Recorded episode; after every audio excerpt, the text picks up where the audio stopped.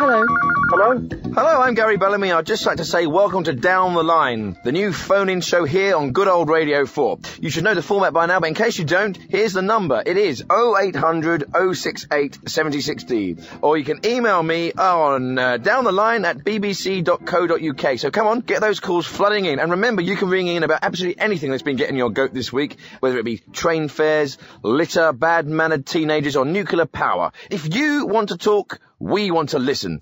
It's as easy as picking up your phone and dialing 0800 068 7060. Now, some people say that love makes the world go round, and some people say it's money. What about you? What do you think? What makes your world go round? Call in and let us know. Later on in the show, we'll be joined by Rose Seabright, who has written a very interesting book about animals at war, so it'd be great if you've got any calls on that. But first, let's go to the phones and see what Britain is talking about today, and our first caller is Adam Frankel from Basingstoke. Hello, Adam, you're down the line. Hi, hi. Hi. I just wanted to talk about residence parking. Right? Uh, they've introduced residence parking round my way, and we all just used to park there, uh, regardless before. No problem whatsoever. Hmm? Now I've got to pay for the same privilege. I mean, resident, why do they have to keep mucking about with things? Can't they just leave it as it is? Yeah. Thanks for your call. Okay. Bye. Bye. We've had a lot of calls about parking this series, but the, the one voice we haven't heard from is the traffic warden. So if there are any traffic wardens out there, it'll be great to hear your side of the story. Give us a ring. 0800 068 70 60. Okay, thanks very much. Our next call is Humphrey Milner from Cirencester. Hello. Yes, uh, hello, Gary. What's your point? Well, you were saying in your, your introduction to to the, to the program Hmm. uh, about what makes the world go around. I think you'll find it is actually gravity. If we're going to be strictly, I've always find, found gravity quite fascinating, but I never really understood it properly because I was never that brilliant at science. the concept of gravity is that all objects in the universe exert uh, an attraction on on every other object, no matter how small. Uh, you know, a, a pea has a, exerts a gravitational force, and of course, the the uh, Earth's orbit is is determined by the gravitational pull of the sun, in that the Earth is trying to pull away from the sun, and the sun is pulling it back, and that's that. You know, it's it's it's perhaps mundane, takes some of the magic out of out of our our world. Um, but it's not money, uh, love, laughter, or any of those things. Um, the, the, the, what makes the world go round is the gravitational. What keeps us on the floor? Gravity, that's exactly what I'm saying, is what keeps you on the floor. But no matter how heavy I am, A black hole is where a, a star has collapsed in on itself because of the sheer force of its own gravity, and that sucks in every other uh, object around into a tiny, tiny. Uh, the black a black hole itself takes up an infinitesimal small amount of space because the gravity is so strong, you see, that it's pulled everything into itself, and eventually uh, the whole universe will collapse in on that one tiny point, and that is the force of gravity. Quite, uh, quite so, awesome. So gravity will kill us in the end. It'll be the end of the universe. Gravity is a killer, yes. So you're saying my pen? Your pen exerts a gravitational force. And what kind of effect does that have on me? It, well, it was absolutely tiny force. It won't, uh, it won't affect you in any way. You needn't be alarmed. So, so you're saying that my pencil is attracted to, like, to a pencil sharpener, to the desk is attracted to the floor, and that there's, everything's attracted to each other. And if there weren't walls, everything would just be flat. Is that what you're saying? Yes, every every object that has mass um, attracts uh, other objects. Wow. Um, uh, Newton's law of universal gravitation states Yeah. that. Uh, Every point mass attracts every other point mass by a force directed along the line connecting the two. Right, Uh, this yeah. force is proportional to the product of the masses and inversely proportional to the square of the distance between them, obviously. Of course. Can you sl- slow down a second? Well, no, no, it- it- in layman's terms, yes, uh, you are very attractive. Wow. Yes. Well, thanks so much for your call. That's fascinating. Okay, got another call on the line. Who's that? Who's calling? Hello. Colin Shotbolt. Hello, Colin. Just, it's typical, isn't it? Um, endless, this endless obsession, it saddens me, it really does, this endless obsession Mm. with sex, sex, sex, it's everywhere, magazines, in the newspapers, you people in the media, that's all you talk about. It, everything seems to be reduced to sex, Um, and I'm frankly sick of it. We, we haven't been talking about sex. Yes, but you'd rather be, wouldn't you? Next caller. Hello. Who's there? It's Kenneth Pardue from Reading. Hello, Kenneth. Hello. Hello, Kenneth. How are you? I'm all right, thank you. Thank you. What can I do for you? What's your, what's your point? What's your question? Well, it's not really a question. Um, I was just just going to say that I um, I agree with everything that was said by your previous caller. Okay. Anything else to add to that at all? Not really. Um, no. Right. Well, thank, thanks, thanks for ringing in. Hi, you're live on down the line. Hello. Hi, Mr. Bellamy. Yes. Hello. Um, I'm telephoning uh, in connection with this issue about the traffic warden. Uh, I'll tell you, I'll tell you something. I'm a. Yeah. traffic warden myself. Oh, Um, you're a traffic warden. Great. Uh, it must be a very difficult job. What? Let, let's hear your side of the story. And what what I do, sometimes the European fellows. I'm not talking a racist fashion, but they they giving me a lot of mouth and trousers, right? And What kind of mouth and trousers do you get from them? Just Well, give know, us an example. Back, back, back talking, they, they, they say, how, uh, they, they say, uh, move, move away, mate, and don't do this, that, mate, and I'm going to uh, thump you, things like that. That's you know? terrible. And, and, and they also refer to me other things, you know, calling me uh, gollywog, things like that. It doesn't Hmm. matter. The, it's, it's water off my back. But the one thing I, I sometimes do when I lose my temper, Hmm. I've often asked these fellows to come for the bare knuckle contest outside uh, in Sainsbury's car park. Hang on, but don't you Uh, think it's very irresponsible to, to, to have a bare knuckle fight in Sainsbury's car park? I mean, there Well, are children no, and no, there the are. beauty about the car park is when you are there, you can make some more money because there might be some cars parked illegally there. So it's a nice area where you can go there, you can beat the monkey out of the fellow, Mm-hmm. shut up his mouth for, with his mouth and trousers, and then you can carry on with your day. I find, personally speaking, I think that is a good way to deal with the matter because we all need conflict and we all need some sort of a violent outlet, you know? Because let's face it, you are driving in your car, you're walking on the street, all the time, everyone is thinking, I want to kill somebody because they've done this to them. Not to say you're going to be a psycho, but you get angry and you need some outlet for it. And the marvelous way to do it is by just give the fellow a thump on the head or whatever. Um, Nothing bad with that. Brilliant call. Thank you so much. But thank, you so much for the car. for Take the care. call. Thank you. Bye bye. Bye bye. Our next caller is Michael Forbes from the North. Uh, what's your point, Michael? All right, how are you doing? Yeah, I just want to say I feel really randy all the time. I feel absolutely randy. I wake up, I feel randy. I go to bed, I feel randy. Is there something that set you off that makes you makes you go randy? Anything can make me randy. If Bolton win, I feel randy. If Bolton lose, I feel randy. Does this relate to any of the topics we're talking about today? You know, if I watch the Bill, I feel randy. Right, if I watch okay. EastEnders, I Mm. feel randy. Mm. I'll get plenty of it, mate. Don't worry about that. I've got a lovely girlfriend. She's 24. Yeah. I've seen her about a year. I love her. I do Good. love her. She smells fantastic. But Yeah. I've got myself in a right pickle because Mm. I've, I've ended up sleeping with her sister What? and her cousin. And then What? the worst of all, and this is... It gets worse. I do feel ashamed of this in a way. Another way I don't. I slept with her mother. You you slept with her mother? Yeah. I ended up giving her a right A good seeing to you. I know what you're going to say, and we don't want that kind of language on Radio 4. Thanks very, very much for your call. Next call is uh, Pat Gaffney from Tintagel in Cornwall. Hello, Pat. Hello there, Gary. Hello. What are you, what are you ringing about? Um, you were saying what makes the world go round? Is it uh, uh, love or is it money? Mm-hmm. Yeah. And uh, some fella was saying he thought it was gravity. Well, it's none of those things. It's laughter. It's laughter that makes the world go round. You know, if you can't have a laugh, Yeah. what can you have? That's No. what I always say. I'm laughing now. For instance, my uh, my father-in-law was recently involved in in uh, quite a serious traffic accident. Was he? And um, I went to visit him in, in the hospital, Mm. and he's lying there in bed. He's got a full body cast on. Yeah. And, and he, I'll tell you what, he looked like something out of an old Laurel and Hardy film. And I couldn't, I couldn't help myself. It was comical, and I started to laugh, and it, you know, it lifted everyone's spirits. It kind of lightened the situation. Yeah. So it was.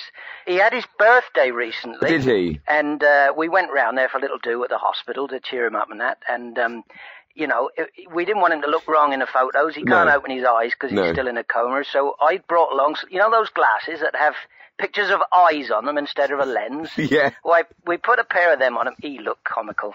We all, we was chuckling and someone else drew Yeah. a moustache on him and those photographs, whenever we look at them, we have a jolly good laughter. Laughter is the best medicines, what I always say. Ditto. Thanks very much for your call. I'm now joined in the studio by my special guest, Rose Seabright. Rose is the author of a book on animals entitled The Paw Prints of War, which is uh, written from the perspective of animals themselves who fought in wars alongside human beings throughout history. That's right. It's a fascinating subject. It's absolutely fascinating. Mm. That's why I was drawn to it. And I don't think a lot of people realise quite how many animals sacrificed themselves and worked for us um, in the world wars, um, right from the time of Hannibal crossing the Alps Yeah. up to modern day Lassie. Mm. Yes, because we're all aware of the cost to human life of wars and, and the casualties and the sacrifice and bravery of the men and women who go to war, but we're not so familiar with the um, many different uh, breeds of animals um, that fight alongside those men and women. Um, people are aware of cavalry and horses going Yeah. into battle, Yeah. um, and dogs to some extent. But what you may not be aware is that there are all kinds of animals who go into war all the time alongside man. Sea lions, dolphins, elephants, even bats, prawns, uh, glowworms, all kinds of animals. You were saying about glowworms. How, how did they? How were they used in the First World War? They would keep them in a box and they would bring them out uh, because they had a lot of heavy equipment. Glowworms very light, very small, so you could keep them in, in, in a pouch Hmm. and then bring them out in glasses and they would guide um, people behind enemy lines. And then of course you could throw them away um, at the end or eat them. And then so these and these bats here. That's interesting. That uh, these bats were used in Japan, I believe. It was called Project X-Ray. It was during World War II. It was an attempt to attack Japan with bats carrying tiny satchels bearing incendiary devices. So they were effectively suicide bat bombers And, and these bats were sent from America to Japan. to Japan. Yes. And did they succeed? Um, no, the plan um, backfired. Should I say bat backfired? Yeah. Um, when they they attacked the wrong target and they set fire to a military airfield. That's the thing with. I suppose bats have got tiny brains. But these were specially trained combat bats. Combat combats. They were yeah combats. Combat. They were nicknamed. Yeah. And how long has it taken to write this book? And uh, uh, and where did you get all your research from? Two months. Two months. Yeah. Wow. Well, if you want to speak to Rose Seabright, why not give her a ring on 0800 068 7060 or email down the line at bbc.co.uk. Now, there's some facts here that uh, here we got here that uh, two dolphins were trained by the U.S. Navy and are helping to clear mines in the waters around southern Iraq port of Umm Qasr. Umkasa. That's it. Yes, they have biological sonar. It's far superior to, to that of humans. Yeah. So they can literally drill holes with their mind in the seabed. Also, sea lions, because they are uh, able both in the water and on land, they can even pursue a subject onto land and honk and alert the suspects. And also, what we have to remember is that war, although in films um, looks like a very exciting pursuit, it is uh, usually quite mundane, uh, the daily grind, rather boring. So it's nice to have animals do a couple of tricks for you. Can you imagine the joy you would get from a sea lion and its ball? Well- when well- all you thought you were having was it was war and carnage. Yeah, I see, I see. Now, you're obviously uh, an animal lover. Um, No, no, I'm not. I am. Oh. No, I've never had any pets. I, I don't really warm to animals. But you've written a book about animals and war and Yes, it's but you don't, you don't have to love animals to write a book about animals. You don't have to love cheese to write a book about cheese. I admire them. I, I've, I've put this collection together because I think it's it's wonderful stories of endurance Yeah. How far can you push a dog? to death. Is it necessarily cruel, or is it just are they? Is it cruelty to animal, It's or is it the way of the world. It's the natural order of things. Man is above beast. When we go to war, the beast goes to war. I think Yeah. there's nothing wrong with that. No. Animals are there to serve us. We eat them, we use them, we kill them at whim. Okay, we're talking to Rose Seabright about her book, The Paw Prints of War, and I'm sure you have a lot to say about that. So why don't you email me on uh, down the line at bbc.co.uk or call on 0800 068 7060. Okay, I've got a call now from Samantha Caxton from Ewell. Ewell. Ewell, hello. Hello. Um, I just I'm phoning about the animal thing. I just feel so sorry for them. Yeah. They don't uh, want to go to war. They haven't got a vote. Uh, they're helpless. I just feel really sorry for them. Well, I, I would actually argue that animals love to work. If you look at um, sniffer dogs, uh, border collies, um, No, the farms, they love to work. No, I don't think it's right. I feel really sorry for them. Well, you could say that these animals, if they weren't sent to war, they could possibly be made into glue or we don't know what they want, though, do we? Do we? Animals are turned into glue. Animals love to work. They've got a very strong work ethic. You can see it in their, their eyes. I think it's wrong. Really, really awful. I feel really sorry for them. Thank you very much for your call. Uh, my next call is John Watson. Hello, John. Where are you from? Gary, I'm from Merseyside. Oh, hello. Yeah, listen, man. I'm a socialist, like. When I hear about people going to war, Mm. I'm only interested in animals. It's people who die, you know. That's what I'm saying. I'm sorry, I'm eating the sweet here. But what I'm saying is, don't, never mind all this animal stuff. Stop. The people going to war, stop it. Mm. Never mind about the animals. No. Think about the people first, alright? Yeah, I know that, but, look, but sending boys to war is, is a kind of a serious issue. We're having a little bit of fun with animals going to war. Okay, we've got a phone call from, uh, ah, it's Pat St. John from Welwyn Garden City. Yes, I'm sitting here listening to the radio and I am in tears. The tears are literally streaming down my face. I'm I mean, sorry. floods of tears. I just feel so sorry for these animals. Mm. And they, you know, you say that they deserve it or they want to go to war. They, they don't. These are just animals. And I would, you know, what did, was it St. Francis said about the animals? What did he say about them? I can't remember. I was hoping you might know. Um, I believe he said send not the dog or To war. forth to war. Something like that. Something along those lines. And I, I, I can't, can't tell you how sorry I'm feeling for these. Have you ever um been to a dog fight or a, or a cock fight? We're not put upon this this earth to cause pain and suffering and misery, but there's so much in the world of these poor animals. They're, I feel so sorry for them. But what about all the people that died? I mean, you're obviously from the war generation, and I, and you could say that some of these animals died for the, their country. Mm. You're alive today. You're not speaking German because of some because the dogs were killed. Pat, Pat, hello, Pat. She's gone. Okay, we've got a phone call now from Joan Welsh, and she's from Darlington. Hello, Hello. Joan. Hello. Hello. Hello. Um, I, I really, I've, I've felt that I needed to call in just Mm. because um, I do feel that the animals were coerced into going to war. You know, I don't feel that they chose to do it. In fact, we, you know, me and my friends, we come down once a Mm. year to London. We come to see the shows. Yeah. We go and see something royal, you know, like the Diana Fountain or the Oh yeah. and in fact, we went to the Animal War Memorial, and I Ah, really yes, yes. Felt strongly, so strongly about it when I saw it and saw all those poor that I felt I had to write. And I'm not normally a poet, No. but actually, I got back and I just sat down, and the words just Oh, well, I- Oh, that's all got it in fascinating. us, we? Okay, well, let's. Uh, what do you normally do for a living out of interest? um, I'm a dinner lady. oh, Oh, how lovely. so let's hear your lovely poem, shall we? Uh, well, it's not very lovely actually because it's of act- course, it's well, sad. I mean, well, let's. I'll tell you. I read it, and then we'll see. Okay, we'll see if it's lovely or sad. It's called the Animal War Memorial. Our Brit animals' wartime toil was recognised by the Princess Royal, a statue tall in the West End, Mm. built to honour man's best friend. Oh yes, I speak of our animal brothers, man's best friend and several others. Cats and birds and many more, horse and mule, they went to war. Starved and scared and blown apart, brave and strong like Bonaparte fought with us throughout the war. Hand in hand? No, hand in paw. Jilly Cooper had it right when she said their valiant fight should be recognised today. They were not receiving pay. And they could not make a choice, as we know they have no voice. Glowworms shine so bright, but they might not want to light the way. Pigeons did not go to class to detect poison gas. When we hear a donkey braying, it would really not be saying, I would like to go to war. I will fight them on the shore. So I stand by this erection, penning words upon reflection, lest one of us again forgets. They're not soldiers, they're our pets. That was Oh, that's brilliant. very good. God, God, that's that's got me. Well, it got me, and If that's I- why I felt I just had to write it. that's beautiful. If I write, I, I am planning on writing another book, so I'd love to include that, that poem in it. Well, I, I will send it in. oh, please, please do. That's that's wonderful. Uh, For a dinner lady, it's marvellous. Thank you so much for your call, Joan. Thank you very much. Welcome. Thank Ciao. you. Bye. Okay, let's go straight to another call. Hello. Hello, what is point? What is point? What is point? In what is point in what? What is point? What is point? What is your point? What is point is point. Point is what is point.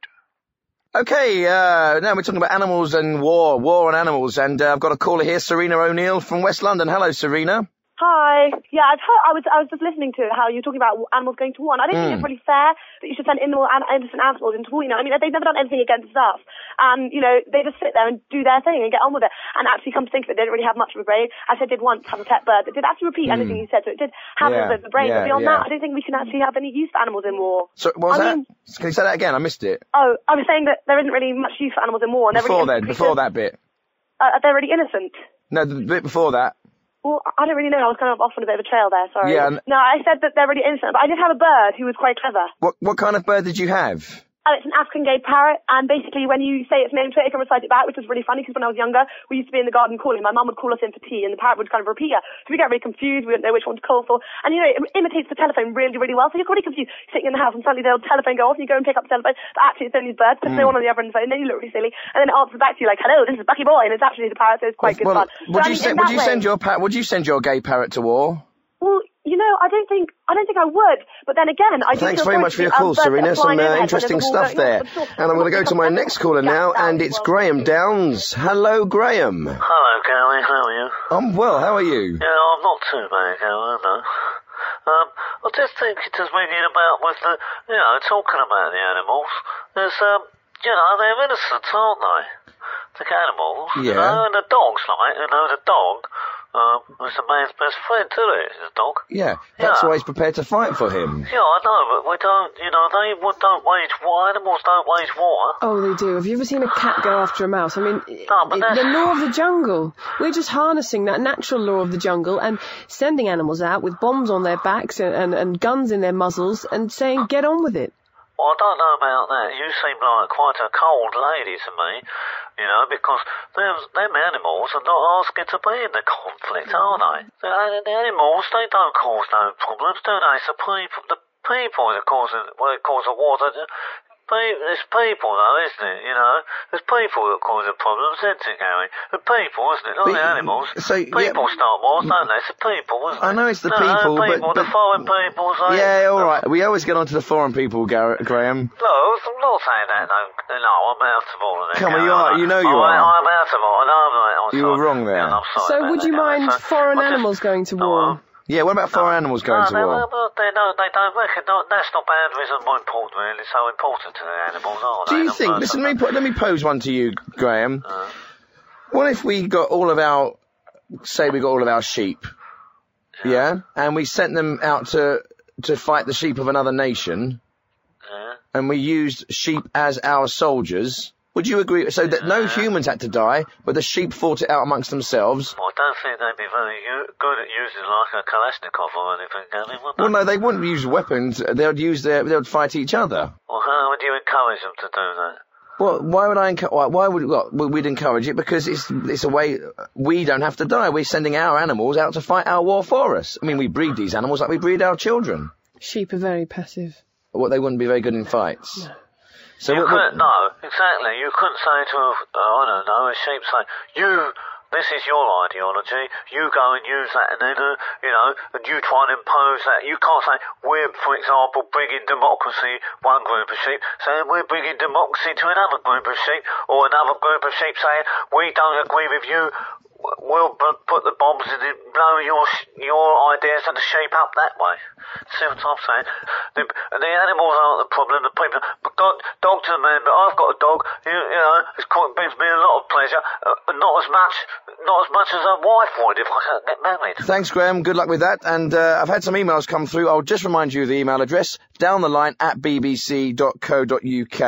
Okay, we've had a lot of emails on this topic, and it's pretty much split 50-50 down gender lines, with women saying that uh, they feel sorry for the animals, and men saying, let's not get too teary-eyed about a few dogs and horses. It's men that die in war. Okay, let's go to the phones. Gail Ackworth, and where? You're from Merseyside, yes? That's right, yeah. Hello, Gail. I'm I'm a socialist. Um, The number is I'm 0800 068 76D. And we're going to another call now, and it's Jacob. Hello, Jacob. Hello, me own two goose. Pardon? I own two gooses. You own two geese. Well, man, whatever, me own two goose. And they live with me in the house. One is a guard dog, and one is my companion. Isn't it true that um, geese... Listen, my geese is like a wild dog. He an intruder upon the land. I'm hunk up from the beak and run toward him at the peck at the ankle. Man run, come gone. Yeah. So, so you think that we are entitled... Well, I must say this to you, woman. I'll talk about the animal in war. Man have dominion over the creature. Mm. The I Lord. agree, yeah. Me, have- me have con- and, and me have must have control over all the animal. The, the scale creature come from the sea and crawl upon the land and them look one eye and wink up at the sun, them crawl back. Yeah. And if he meant but war, if I'm warring a fighting man, he must use the sheep and use the snake and use the, the rabbit. Some animal are, are good fighters. Some What animals have you, do you think are good fighters? Rottweiler. What else? Um, the big, big bird with the beak. An emu. Are they good fighters? Peck your eyes up, man. And they lash you with them claws. If you were in war and you had one of those coming at you, what would you do? Would you turn and run? Would you give up? Would you put your weapons man, I down? must say I love another fighter. Beautiful. Thanks very much for your call. Okay, we're going to the phones now. We've got Barry Fort from London. Hello, Bal. Hello, Gary. Yes, I'm just picking up actually on something your guest said earlier about sheep being very passive. Right. Last summer, Mm. I was with the grandchildren. We took. I don't go to the countryside a lot. We were down near Tenby in Wales, Yes. and uh, we, I was showing. The, we were looking at the field of sheep, lovely sheep. Take the kid, look at their lovely bar lambs and all that. We're looking at the sheep, and this one sheep, he comes wandering across, and he sort of looks funny at this other sheep, and he paws a bit. And suddenly, he jumps, at, jumps, at, lunges right at it, and he absolutely mullered him. This other sheep, he it was carnage. You should have seen it. It was, ab- I Wow. couldn't believe it. And the, he was going at him. It was, it was like a pub brawl. These Were, two were, sheep. were they was it were they male sheep? Was it a ram or was it a, a Well, it didn't have any horns, no. so they were female? Bitch Female. Bitch fight. Well, that's you know, these two sheep. You should have seen them. There was fur flying everywhere. So wool, you know. wool, wool was flying everywhere. Fur and wool, yeah, and uh, you know, so I'm all for it. Let's send the sheep off to war. I'd send this sheep. We we'd we'd absolutely muller the the, the foreign sheep. I'll tell you, because you know, you see the sheep. I was on holiday in in, in Greece last Yeah. year. There was some sheep there. They were the skinniest, most woe-begotten bunch of sheep you've ever seen. Ah, you know, I think, right, we'll send these Welsh sheep over there. Yeah, I bet. Sort the Greeks out. Not that we want to go to war with the Greeks, but if we ever did, I think our sheep would absolutely muller them. Thanks very much for your call. Thanks, Barry. Right, we've got Clive Rossiter from the north of England. Uh, that's a bit vague, isn't it, Clive? I'm keeping it that way. Okay. All right. Yeah. And Clive Rossiter is not necessarily my real name either. Well, I'm glad we cleared that up. Let me tell you something. Mm. You mentioned earlier, you and the lady, one group of sheep against another group of sheep. Yeah? Yes. Right? Yeah? Well, let me tell you something, right? I could get a van, right? I could pack that van with explosives. I could drive it right into the middle of the theatre of war, the sheep theatre, and kaboom! And that would be the end of that. Why would you want? I'm just telling you I could. I come from a military background. I'm not mucking about here. They wouldn't last five minutes in a combat situation. I could drive a van. Well, that's slaughter, packed isn't it? of That's not a combat situation. That's just pure slaughter. What do slaughter. you think combat is, if not one group trying to outslaughter another group? And I'm saying that single-handedly, I could outslaughter both sets of your hypothetical sheep. All right. Thank you, Clive. I come from a military background. I don't muck about. Thanks very much for your call, and thank you, Rose Seabright, who's been my special guest today. Very good luck with your book, The Paw Prints of War. And uh, have we got any time to go to any more calls? Yes. No. Right. Well, I'm afraid we've run out of time on Down the Line tonight. If you didn't get through, don't worry. You can always ring again next week. I'm Gary Bellamy. Good night.